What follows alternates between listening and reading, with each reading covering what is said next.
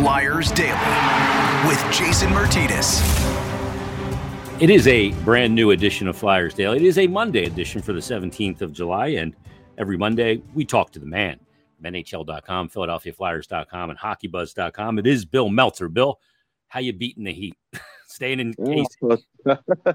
yeah, he's used to be a comedian who, who used to every city he would go to. He said it's great to be indoors, and that's uh, yes. you know, and that's uh, that's how it is. That's how it is here right now. It's just nice to be in the air conditioning. That sounds like a Steven Wright line. Yeah, yeah. I picture myself, but only bigger, you know, stuff like that. Um, um, let's get right to the business here because three RFAs have been signed of four. Cates gets signed. We talked to him on Friday's Flyers Daily. York gets signed. We talked to him. we haven't talked to him yet. We're going to. And Olle Lycksell gets signed. Let's start with Cates and York first and foremost, because these are two players that we know are ticketed for the Flyers roster once again this year. Both have played under 100 games. I think Cates is at 98 games, I want to say. York said 87 total NHL games. But what'd you think of the two deals, both bridge deals? Well, uh, given given the way the marketplace is right now, with the cap expected to start rising again another year, um, it I, I think I think it made sense for both sides. The players bet on themselves essentially.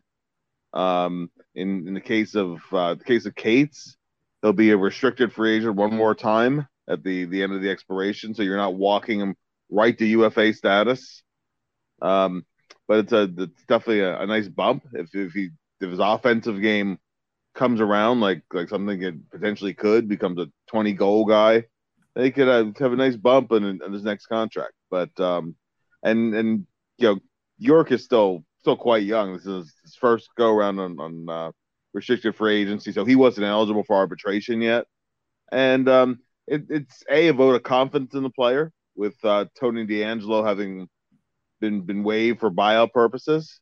Uh, there's a there's a grand opportunity for for Cam to take over on the first power play unit, and um, you know the, the opportunity's there, and, and if he does as uh, as is hoped, it, you know he can he can clean up on his next contract. There'll be a lot of minutes for him. So yeah, I, I, I, think that's part of it. The power play element's part of it too, because points equal dollars a lot of times, especially even for defensemen.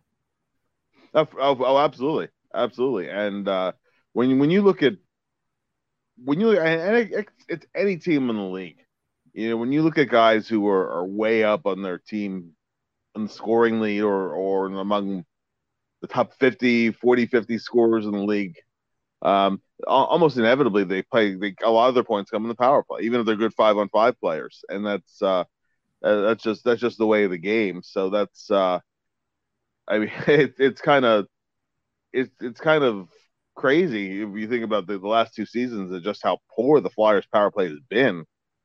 And um, you know, a lot of these young guys, a, a lot where they, they stepped up production wise really was at five on five. So it uh, there's there's opportunity there for sure.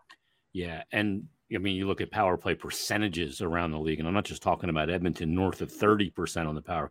Eh, around the league, the percentages are way up. So naturally, that's scoring, and the top goal scorers are, are getting that time and, and cashing in on it.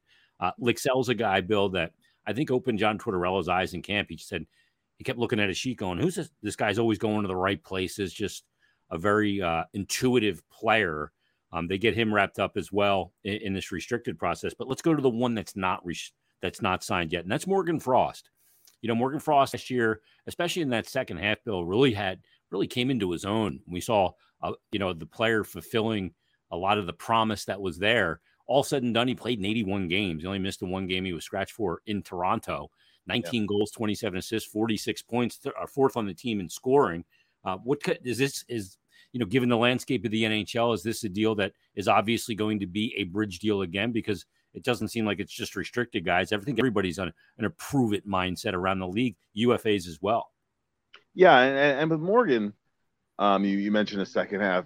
He, he led the Flyers in scoring over the final 56 games of the season. So it was a it was a little longer than half a season. Uh, if you take if you take it back to December 9th, it was a December 9th game that he um, and that was that was before that big explosion in in uh, Arizona where he had the four point game. Yeah. But that was the game before that. Um, and from from that game onward, he started seeing more ice time and you know so on and so forth. So he was very productive after that. But the okay, so and if you if you remember, we we interviewed Craig Button not all that long ago, and, and one of the questions we asked was, "Well, can Morgan sustain that?" Um, and and he believes he can, and I believe Danny Briere believes he can, but he has to show it first. Yep. Um, that's that's why it's probably the toughest contract of the bunch.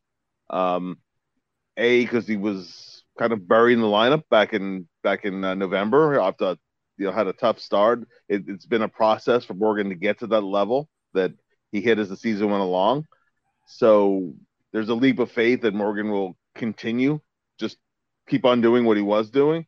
Um, a guy who I think he has to get off a pretty good start this season, and then just then he, they'll be fine, kind of roll from there.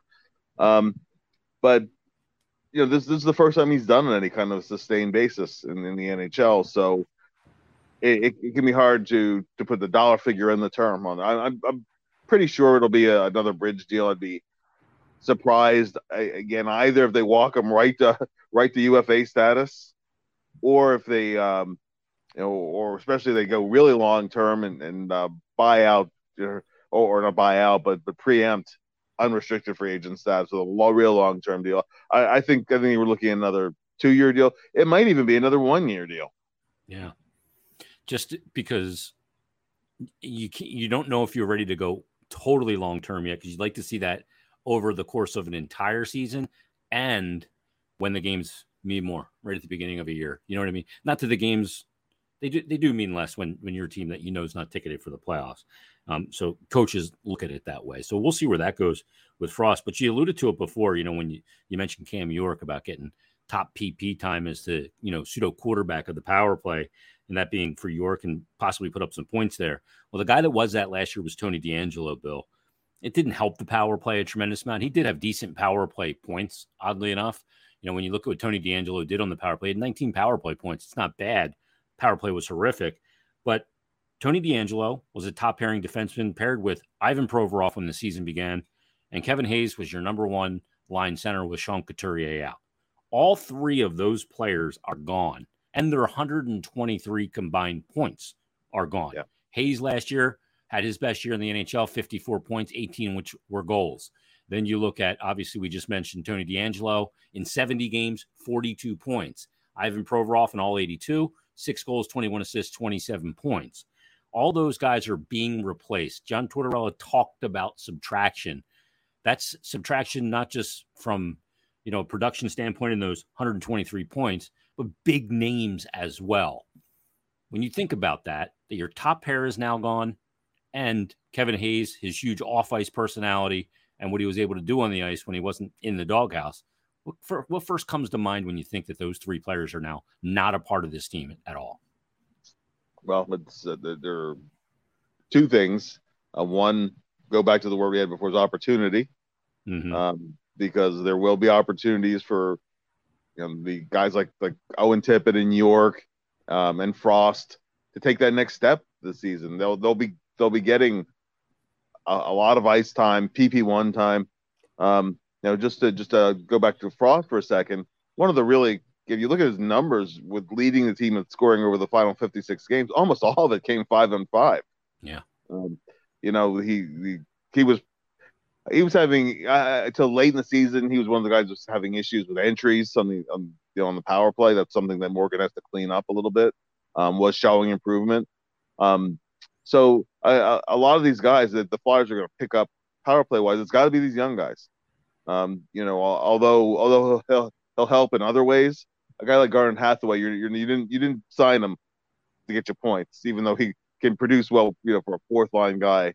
So it, it's going to have to be these young guys, and the other part of it too is that really, if you're gonna if you're gonna improve in the standings, boy, you, you really hope that Sean Couturier and um, and Atkinson come back healthy and, and productive at the similar to the level they were before their injury absences, because otherwise, goals are going to be really hard to come by again. Yeah, it's a big ask. And you're talking about a guy in Atkinson who scored 42 under John Tortorella in Columbus, albeit a, a bunch of years ago, and Couturier, who put up a couple of uh, north of 75 point seasons as well. Um, Tony DeAngelo, Bill, the trade doesn't happen. We talked about it last week. Maybe they're waiting on Karlsson and You know, the, the whole thing about Karlsson, like I, Karlsson in Pittsburgh, man, I would be scared if it was 2014. Yeah. Karlsson Yeah. in Pitt. It's 2023. It's nine years too late. So I'm not scared of Karlsson going to Pittsburgh.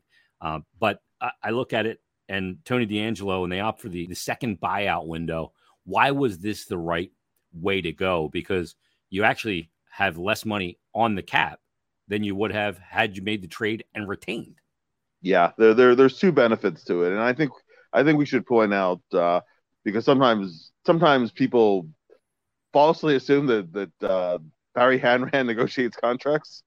You know, a, a lot of times the the uh, Flyers cap situation gets blamed on the guy who's the, the cap manager, but all he all he literally does is calculates the cap every day, and and uh, not all he does is a ton of work, but calculates the cap and and he structures contracts, and um, he's in charge of CBA compliance, and this is this falls under the CBA heading where when the when Noah Cates filed for arbitration, it opened that second window for for a buyout possibility. Um, and uh, as you said, actually in, in this case, I mean, if, if that trade with Carolina had gone down, then the Flyers would have retained fifty percent, And lost the retention slot. and they would have lost the retention spots. They would have only had one for the season. Um, now, eh, now you're actually saving more money on the cap. Um, so the the Flyers will have extra cap space going into the season. They could sign Morgan Frost, have a have their NHL roster essentially set, and uh, still have cap space left over without without having to, to go to uh, long term injury reserve on Ellis. And the way that the way they're going to try to structure this, they're going to try to get as close to the ceiling as they can, and then they then they could use long term if they have to, and uh, that way you get the, the full amount or close as close to the full amount as possible. So the dollars and cents of that work out nicely. The only the only real downside, honestly, is that uh, you do absorb some dead space in in the uh, in 24-25 when he'd otherwise have been off the books. But other than that, other than that, it works out better for the Flyers than the deal where you're not where you're getting a, a second tier prospect um, who good college player, but really kind of figures an AHL guy. Um, and maybe you know maybe maybe he could be more than that, but I think I think in the short term, the cap savings and um, and the retention slot matter more because this way, if you if you save some money under the cap, then the Flyers could leverage that and uh, maybe take on somebody else's contract that they, they don't want for the team. Yep, exactly, exactly. So that's uh, and they get some more assets out of it that way too. So uh, they're they're pretty well set up right now, actually. It's actually a savvy move by the organization because they can now weaponize the extra retention slot and the savings.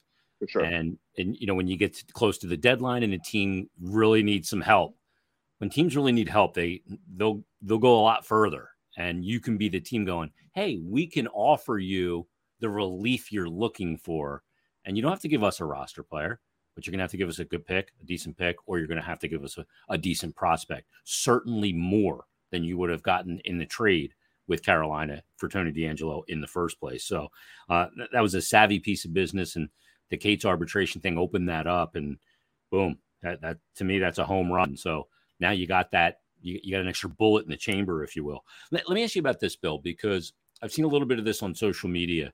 You know, I mentioned right in the beginning about you know subtraction and Torts talking about subtracting players. Is there a point in you know, okay, year one, resetting the standard is there, Torts weeding out who's a part of the future and who's not. But is there a point where the the head coach influence maybe steps back a little bit here? It's never going to step all the way back, and I think people don't realize the influence any head coach has with construction of a team and a general manager. They talk every day, several times a day, about players on their team around the league and their system, all of that stuff. But it, does does Torts fade back a little bit here because the construction now comes through amateur scouting and pro scouting and the general manager. You, you've got the standard and the subtraction. Now let the people on that on end of the uh, kind of food chain build it build it back up and give you the tools. Uh, for sure. Um, I think the subtraction priorities heading into this off season, those guys are those guys have now since been traded. Yeah. So, um, there was that better business with uh, Travis Sanheim They were he was in rumors and they weren't able to get something done there, and now they the eight year contract is kicked in. That's going to be interesting to see how that takes shape.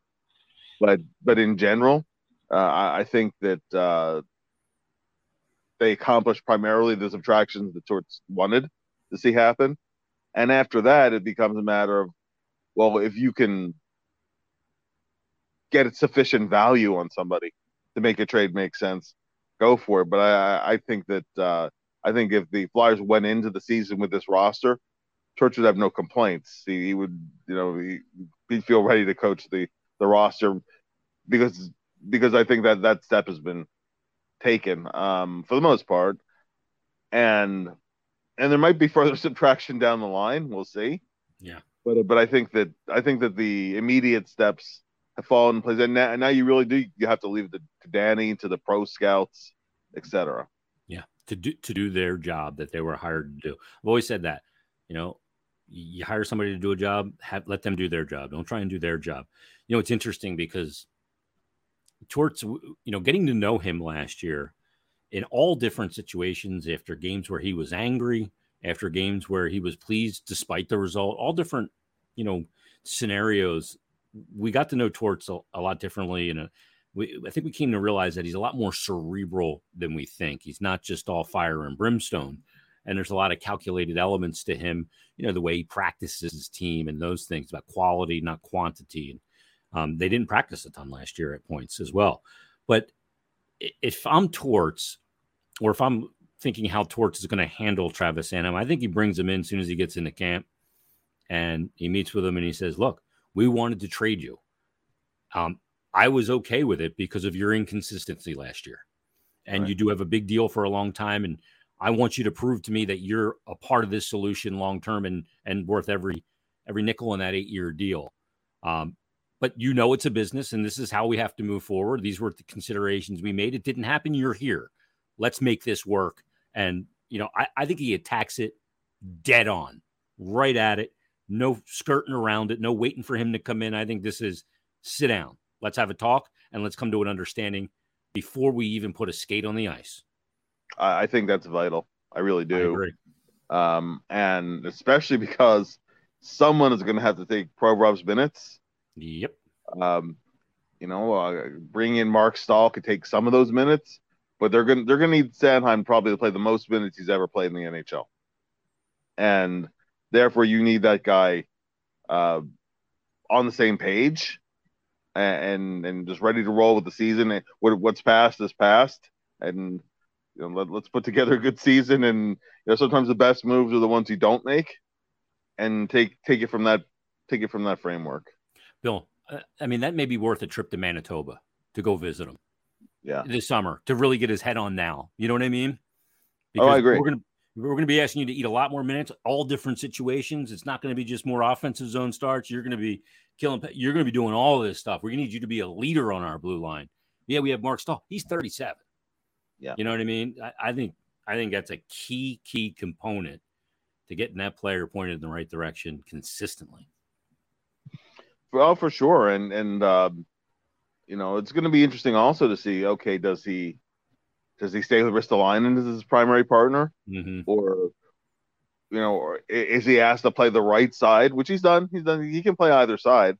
Is he asked to play the right side uh, with York playing playing on his natural side, or you know, it's going to be fascinating to see how all this works. There's there's even power play opportunity for Travis.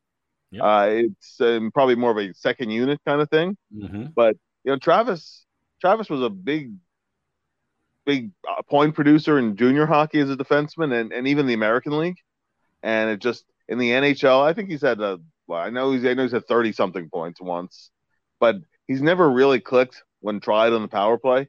But there again, there's opportunity here. It's uh, and so I, I think that I think Travis has to take the bull by the horns and really have a better season than he had in uh, the 21-22 season because a because the team needs it, b because sometimes the hardest year is the first year of a long contract. You're trying to play up to that contract. Yeah.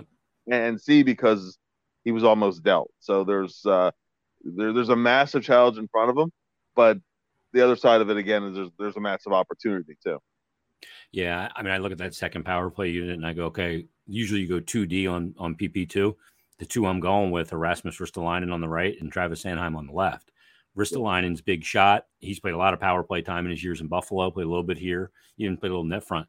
Um, but then, I, and I have Sanheim back there as well uh, on power play too. Um, Bill, last thing, you know, looking at this all season, I'm I'm thinking back and I'm looking at the. I mean, we still could get a wow moment. Like it could happen at any time. Teams that missed out on somebody in free agency and injury, and they want to make a desperate trade, that kind of thing.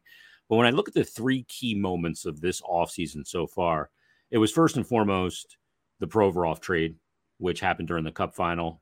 Maybe that was the most shocking because of when it happened. And you're talking about a, you know, a player that's you know played a ton of games here, minutes eater, all of that, the stature, a seventh overall pick, and then the second big moment, obviously, is the drafting of Michkov, the shroud of mystery, and then that coming to fruition with this superstar talent uh, from Russia, doesn't speak any English, and all the all that went into that. He visited the skate zone at the Flyers training center, was playing air hockey, that whole thing. And you and I were doing the live stream that night when they drafted him, and it was palpable. It was like, whoa, like yeah. this is this could be monumental for this franchise. And then the third moment to me is that the Blues trade wins, if you will. That whole time when Torey Krug, is he going to waive? Is he not going to waive? He removed his St. Louis Blues stuff from his Instagram or Twitter or whatever, you know, people reading tea leaves and all of that stuff. Ultimately, he didn't. And it was just Kevin Hayes who went there.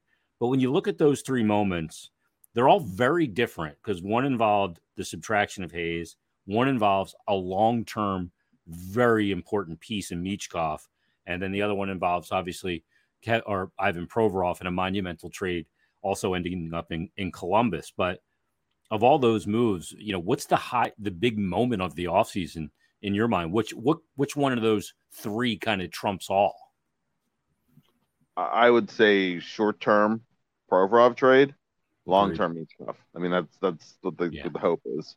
Um, and what they what the common denominator between the three is, all of them are pretty bold moves by a general manager. They are. You know, Hayes uh, for you know for whatever the negatives were, did play did play in the All Star game last season. Was at a point per game through the first two months of the season. Um, and you know we, we've discussed all the reasons why the trade had to happen, but uh, where we talked about when the trade first went down, uh, if you only look at the the optics from a from a distance without knowing all that went on, you know, you get you get a sixth round pick. You're you're eating fifty percent of it. He has three years of term left. You know, Danny just Danny made the determination. Hey, we, we have we have to go forward here. However this looks right now, we have to do that. So that uh, that that takes that takes some guts by a GM, and you know, then obviously the other two moves. Um, Michkov is a is a swing for the fences. Um, they the Flyers had at least at least three good choice three good choices possible at the seventh overall pick. Leonard Benson and Michkov. Yeah, yeah, yeah. Um, you know, or you you could even say uh, uh, Dalibor Dvorsky too, yeah. two way center. So the, you you had you had a number of really quality centers or quality forwards rather available to you at the uh, the seventh spot, and you you swung for the guy with the highest upside. If you hit with them, then you you know you hit an upper deck home run. So um, you know Leonard was probably the safest and and the guy goes the most. This is a this is a Flyers kind of a pick, etc. The guy who's probably going to be a good playoff player. You know, play uh, Flyers draft a lot from the from the U.S. development program, uh, all those things. And the Flyers said we're going to go for the guy who has a chance to be an offensive superstar. And you see the excitement that, that, that that's created, even though even though it could be a while till he comes over. So yeah. that's uh, in, in the long term, I mean, that could be that could be a franchise changer. It really could, especially Gauthier comes in, develops the way you think he will. Now all of a sudden, you you have two of the what I, I think it's fair to say if you're looking at the top ten offensive prospects uh, around the league, those guys could both be uh, could both be in the top ten. Michkov maybe even the top three or four. Yeah. So that's uh you know that, that that's some pretty exciting stuff ahead. Um, and it just takes uh, it, it, takes some boldness and takes some patience too, because where we mentioned with Provorov, you opened a pretty big hole. Um, it was a move that, for various reasons, also probably had to be made and had to be made now. But you know, that's uh, there's not a there's not a definitive plan as to who his replacement's going to be. We just talked about Sanheim. You know, guys can pick up pieces of that puzzle. Maybe Emil Andrae can pick up some of the offensive side of it. Um, you you're hoping you're hoping a, a, guy like Zamula can establish himself in the NHL, and all of a sudden you're fairly deep on the blue line. But but there's no real top end guys. We have to be honest. Yep. Um, but that that's part that's part of the long term plan. It does give me some optimism though that there that that will that will be addressed moving forward. You can't address everything in one off season. A general manager in year four of a tenure doesn't make those three moves. Very rarely. It's only a general manager in the beginning of a tenure when he's implementing his first vision is going to get the latitude to take away your number one defenseman that doesn't miss games and plays all those minutes, trades away a guy like Kevin Hayes the way he is on and off the ice, and then obviously the bold move for a guy like Matvey Michkov as well. And you mentioned Cutter Gauthier. We'll, we'll be watching him this year at BC too. I'll tell you that. Uh, we'll be keeping a close eye on how how he performs. He had a great World Championship, a great freshman year, great sophomore year, and he could be on this team before uh, seasons close. Uh, great stuff, Bill. As always, read Bill's work at PhiladelphiaFlyers.com, NHL.com, and HockeyBuzz.com. And we will join you Wednesday for another grand. We'll actually have Riley Armstrong on Wednesday, I promise. Had some interviews that we kind of bumped uh, Riley back a little bit. We wanted to get Noah Cates on after signing that deal. So Riley Armstrong will be our guest on Wednesday's Flyers Daily. Join us then.